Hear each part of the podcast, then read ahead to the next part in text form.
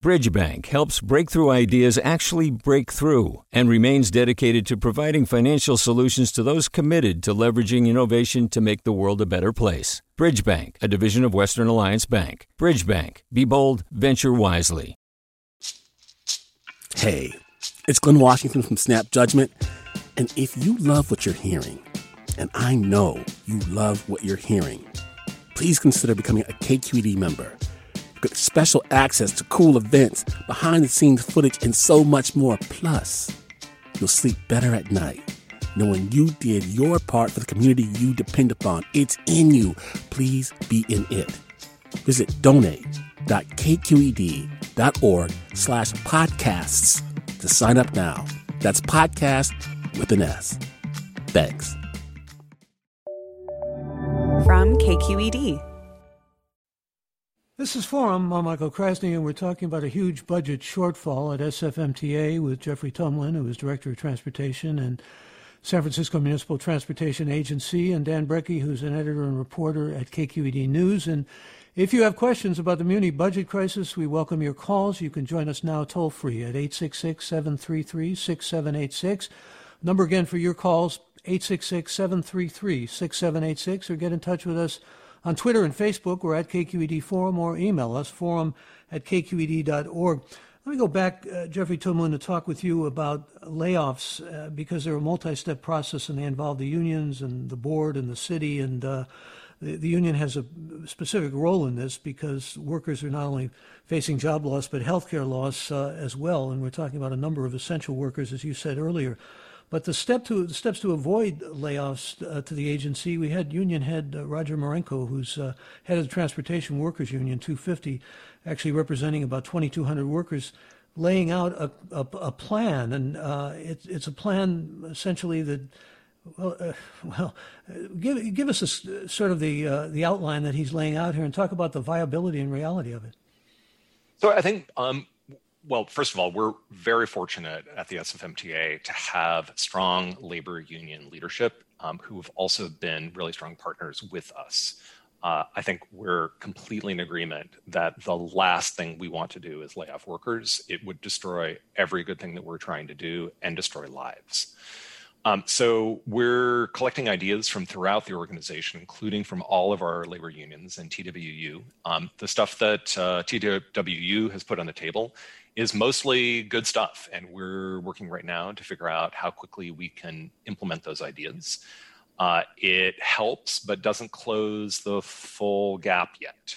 Um, but some of the ideas I think are win-win solutions. Like some of them are not going to make listeners happy. They involve more parking fines, for example. well, yeah. I mean, we're you know, the vast majority of parking in San Francisco is free and unregulated. Um, we've got 275,000 on-street parking spaces. Only 10% of them are metered.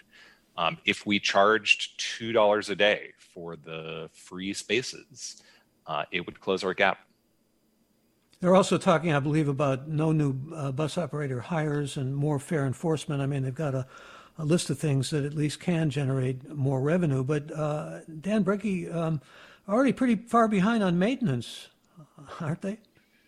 Well, actually, I, I think uh, Muni and uh, other operators as as well have been actually granted a sort of um, I don't want to use a, an inaccurate word here, but a, a bit of a, a, holiday here in that ridership has been much less, and that has actually given uh, an opportunity for the agencies to catch up on on some of the maintenance projects they have. So I know that um, Muni considers its fleet to probably be in uh, better shape now than it uh, has been in years, um, more sterile. Um, BART would tell you the same thing, and I think most transit operators would tell you the same something similar. So um, this has had this has actually had maybe a limited salutary effect on um, the condition of the uh, of the agency's rolling stock. Didn't you want to ask Jeffrey about the Twin Peaks tunnel problem, Dan? Well, I, well, you, you just outed me, Michael. Um, yeah, um, you know, one thing that uh, you know we we wonder about the the, the budget shortfall is that um, a couple weeks ago, and actually it's been over the last uh, month to six weeks. uh, it's been disclosed that there is a, uh, a, a problem in the Twin Peaks Tunnel, a $50 million project that was completed a couple years ago, and uh, the the the fix, which involves going out, going in, and replacing the ballast, the the uh, rock that uh, stabilizes the tracks along a part of the tunnel um, would cost tens of millions of dollars. And so my question was like, what you know, obviously that that's not going to help the deficit, but is that a how much impact is that having on the agency's budget? So that's yeah, that is a question that I I, I wanted to ask. Jeffrey, can you respond? Yeah, all of the capital project work that we're doing right now has an impact on our budget. Uh, it's one of the things that we've struggled with. The agency has a long history of deferring maintenance problems when it starts running out of money. Uh, and you can do that a little bit, but it's sort of like paying your rent on your credit cards. We're wanting to make sure that in this budget crisis, we don't create a new budget crisis five years from now um, by not properly maintaining our infrastructure. Um, well maintained infrastructure is essential for the service to be reliable and in order to rebuild trust with the voters of San Francisco, we need to deliver as reliable a service as we can, given our budget reality. And again, you know, we, and and one uh, sorry, Dan uh, yeah, go ahead. Well, and, and one follow up I had was um, in terms of the uh, the Twin Peaks project. Is there uh, there's been some talk about legal action involving the contractor? Do you have any news on that? Uh, nothing that we can disclose. Um, we're in uh, good partnership with the contractor and trying to work together in good faith to figure out um, who who is responsible for what. Um, but in the meantime, we're committed to fixing the problem. And we want to hear from you again. If you have questions about the muni budget crisis, you can give us a call now at 866 733 6786. Here's Bob. Bob, join us. Yes, uh, good morning, uh, Michael. Uh, I'm Feinbaum. I'm president of Save Muni. And I'd like to make two quick points. Number one, in looking over the published reports, the budget cuts, we've seen that they fall heavily on operators and maintenance personnel. It seems as though uh, the administrative staff and the legion of planners at the MTA have been spared. We would call for a more equitable distribution if there have to be layoffs and uh, that some of the uh, administrative and planner type people uh, take uh, uh, the hit as well as some of the operators. That's point number one. Point number two, uh, we've also noticed, and this has come on the number 38 line in particular, that there is significant overcrowding on some of the buses. Now, the, M, the MTA has told us that they are tracking ridership and supposedly adding uh, additional buses when those conditions apply. That does not seem to be the case, at least on the number 38 in uh, rush hour conditions. Uh, this would uh, argue for keeping some more of those operators and putting additional buses on on the number 38, perhaps number 14, uh, and other uh, busy routes uh, so that they can maintain safe social distancing. All right, Bob, I want to go right to your two points with Jeffrey Tumlin. Jeffrey? Uh, well, so first of all, I have no idea where Bob is getting his information from. Um, we are not proposing any specific cuts to any of our staff, uh, and we're not cutting any of the operating budgets right now. So I, I don't know where he's getting that. Uh, all of our budget information is available online and fully transparent. If you go to sfmta.com slash budget dashboard, you can see our full budget details, including where we're getting savings from. Uh, to the second point, you can also go to our other budget dashboard or other dashboard. If you Google SFMTA uh, COVID dashboard, uh, and go to the passenger count data, you can see exactly where all of the crowding is on Muni buses by line and by stop, uh, and see the distribution of that. We allocate all of our service hours in order to serve our equity neighborhoods and to reduce crowding. Uh, and we've got a lot of crowding distributed throughout the network, including on the 38. And that's one of the reasons why we are um, adding more service to the 38 in our January service improvements, uh, along with lines like the 22 and the 30, the 8 and the 9, uh, all the lines that are uh, experiencing crowding problems, as well as restoring service to the 27 and 33 lines. And when there's a new uh, Muni uh, Metro up, uh, it's going to be running a whole new route system, as I've been reading it, hasn't it, Jeffrey? That's right. So uh, we're we're trying to get as much work done in the subway as we possibly can to deal with 50 years of deferred maintenance while ridership is low. Um, we'll be starting rail service up uh, actually later this month with the surface portion of the J line, um, and then uh, adding one line at a time um, and saving to last the Twin Peaks Tunnel portion between Castro uh, and West Portal stations, uh, trying again to get as much work done as we can while ridership is still low. Well, here's an important question from a listener named Charlie who says, You're so far focusing on the important short term effects, dreadful destruction of lives from the pandemic. With work at home, what's the long term outlook? Less transit to the financial district? Um, the shelter in place orders have definitely revealed a very different pattern of ridership for Muni. It's really focused on neighborhood commercial districts and key institutions.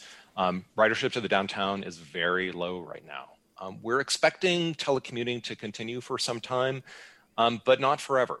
Uh, keep in mind that business is it relies on trust and humans are biologically constructed to only be able to trust people who we can look in the eye and zoom doesn't count. So at a certain point uh, people will need to start developing new business relationships and that requires going out to lunch and being in offices and drinking after work um, those jobs will come back uh, and if they don't those office buildings particularly the pre-war ones will be converted to housing I'd like to hear a bi- bi- biological hypothesis from an MTA director. this is good. This is unusual. But I thank you for that answer. And I want to actually get a, a response from Dan Brekke to another email here from Marjorie who says, I find the public transit financial crisis to be extremely, she puts in caps, scary. Right now, the state is pushing communities to develop housing near transit, which is reasonable and necessary, but such policies assume a public transit system that is well funded and functioning. Without that, the congestion and other transportation problems around the new housing could become nightmarish. Dan? Well, I think there's a, a much larger discussion that um, was happening before the pandemic and um, and is continuing about um, how public transit is funded. Um, you know, um, maybe on on one end, I mean, we're, we're sort of in a, a critical situation now with um, with budgets being in free fall and in crisis. But on the other end of the continuum, in terms of uh, future considerations, there is talk about maybe on an extreme of what would it take to have fare free transit? Uh, it would take a lot of money, obviously, but um, that's something that we need to discuss, especially if you know, aside from you know the short-term problems we have, we're thinking about uh, you know long-range goals like greenhouse gas reduction, getting people out of cars, and this is, as I say, it's happening in uh, bodies like the um, Metropolitan Transportation Commission and uh, other planning agencies, uh, San Francisco County Transportation Authority, which are really responsible for you know building the and envisioning the, the transit system of the future. So i think that's an excellent point from marjorie and it's something that um, there, there will be opportunities to engage on. And here's another caller joining us. Holly good morning you're on the air hi um, thanks for taking my call we have You're a welcome. restaurant on Divisadero at Hayes. And right outside our restaurant is a bus stop that hasn't been running for the entire time of shelter in place. Um, we've reached out to the city to see if we can build a parklet there to support um, an outdoor dining program that would be a lifeline for our restaurant. Um, and and and really, the best place for us to do it would be in this um, bus zone uh, for a bus stop that hasn't been running for eight months. And we hear mixed things about what the future of this bus line is. And I'm just wondering if you can speak to the 21 um, how we can work together, um, our restaurant and Muni, to, you know, really build something that's going to be great for the neighborhood and also um, really, really important for our restaurant. Thank you for that question, Holly. And Jeffrey Tumlin? So throughout uh, San Francisco, uh, we've welcomed shared spaces development uh, in our bus stops for the bus lines that aren't running. The 21 Hayes is one of the lines that we shut down back in April. Uh, we currently don't have a viable financial path for restoring that line, but once we do, we'll want to. Um, the 21 Hayes is uh, is an important line. So, excuse me, Jeffrey, aren't you restarting the J Church, uh, J Church line on December 19th? Uh, we're start, restarting the uh, well. The J Church is currently running as a bus. This is the 21 Hayes that is uh, uh, where there is currently no service, um, and that's that's where the restaurant owner would like to yeah. use the space. Yeah, you're welcome to use the space, um, but we uh, if if we suddenly got an additional federal relief package that allowed us to restore all of our services. Um, you know we'd want to be able to bring our services back. So it's uh, at at this time it uh, I I can't make any promises other than to say that. Uh, we currently do not have resources to restore the 21. We'll keep our fingers crossed for Holly's sake and uh, for those who want that bus line back in operation. Here's a listener who writes a bright spot in this crisis has been slow streets. Thanks to Muni for making this happen. Slow streets has made the city more livable during this tough time, which prompts me to ask you, Dan Brekke, about the city abandoning uh, uh, possibly uh, this uh, Vision Zero over on Market Street. Uh, need for protected lanes. Uh, Market Street isn't safe, according to some, and there are no separate bike lanes, and the Sharrows aren't protecting the cyclists. You know, I don't feel equipped to to speak to that. maybe Jeffrey could could address that. Sure. So the Better Market Street program was is a long-term program to completely rebuild Market Street from building face to building face, and from uh, basically Van Ness all the way to the Embarcadero.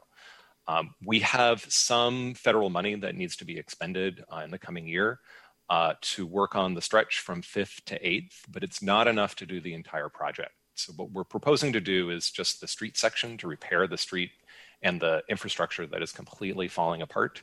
Uh, and that means we don't have enough money to uh, put a sidewalk level cycle track because uh, that requires moving the curb. It also means that the cycle track would only be five feet wide, which forces cyclists to ride single file uh, on two points, at least two points on every block, um, which we're very much concerned only accommodates about a quarter of the bicycle demand that we saw back in January let alone the level of uh, bicycle usage we would expect to see in the coming years. Um, so we're we're going back and rethinking that project. So, a listener named Bertrand who writes, This budget crisis is a perfect opportunity to cut salaries as a way of making services sustainable. I, as a teacher, make well under $100,000 a year. I'd imagine that employees working for Muni are well above what teachers make. Why is salary reduction never considered as a way around staff reduction? Jeffrey? I've spent my entire career in the private sector and coming to the SFMTA, I can assure you that staff at the SFMTA are not overpaid. Um, it is a huge challenge for us to be able to attract and retain the amazing people that we've got. Our workers are here largely because of their commitment to public service. Uh, we will, however, be having conversations with our labor unions about to what degree uh, do we want to trade off um, uh, unpaid furloughs or other ways of saving money uh, versus uh, layoffs if it comes to that. Um, but that is a conversation that the labor unions will need to lead. Well, we've got seconds left here, but I'm wondering, Dan Brekke, your thought, BART is going to have an early retirement incentive program. Uh, in fact, the, their contract's being ratified, I believe, tomorrow. How do you see that fitting in this possibly? Well, you know, BART has sort of uh, tried to manage month by month uh, with the big loss uh, of uh, revenue they've had. They won't know until just before Christmas how many people have taken this early retirement program, and that will be critical in sort of uh, uh, allowing them to to envision and execute a budget for the rest of the year. Um, that said, they've got a lot more work to do in terms of budgeting than just the retirement program. Well, we'll leave it there, and always good to have you, Dan Brekke. Thank you. You're welcome. Dan Brekke, editor and reporter for KQED News. Jeffrey Tumlin, good to have you. Thank you for joining us. My pleasure. Jeffrey Tumlin is uh, Tumlin is director of transportation for San Francisco Municipal Transportation Agency, and we're here with you Monday through Friday. Stay tuned for an hour with Arianna Proehl, and for all of us here at KQED Public Radio, please stay safe. I'm Michael Krasny. Funds for the production of Forum are provided by the members of KQED Public Radio and the Germanacos Foundation and the Generosity Foundation. Support for Forum comes from San Francisco Opera. Set 10 years after a school shooting, the critically acclaimed opera Innocence takes us into a complex emotional journey where our understanding of innocence and guilt is constantly upended. Kaija Saariaho's ethereal score collapses the past into the present as a community of survivors grapple with how to move forward. Don't miss the highly anticipated American premiere of Innocence, June 1st through 21st. Learn more at sfopera.com. We've all got those parts of our house where the internet just won't go. Well, if you had wall to wall Wi Fi from Xfinity, you could worry less about dead spots. Because with wall to wall Wi Fi from Xfinity, you get fast speeds, reliable connection in every room, and power for all of your devices, even when everyone's online. That's wall to wall Wi Fi only with Xfinity.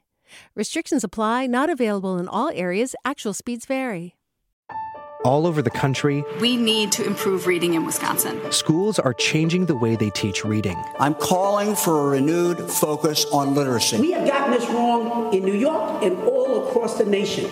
And it's happening because of a podcast. I think your podcast has changed my life. And I'm going to share this podcast with everyone I meet. Sold a Story investigates how teaching kids to read went wrong. New episodes of Sold a Story are available now.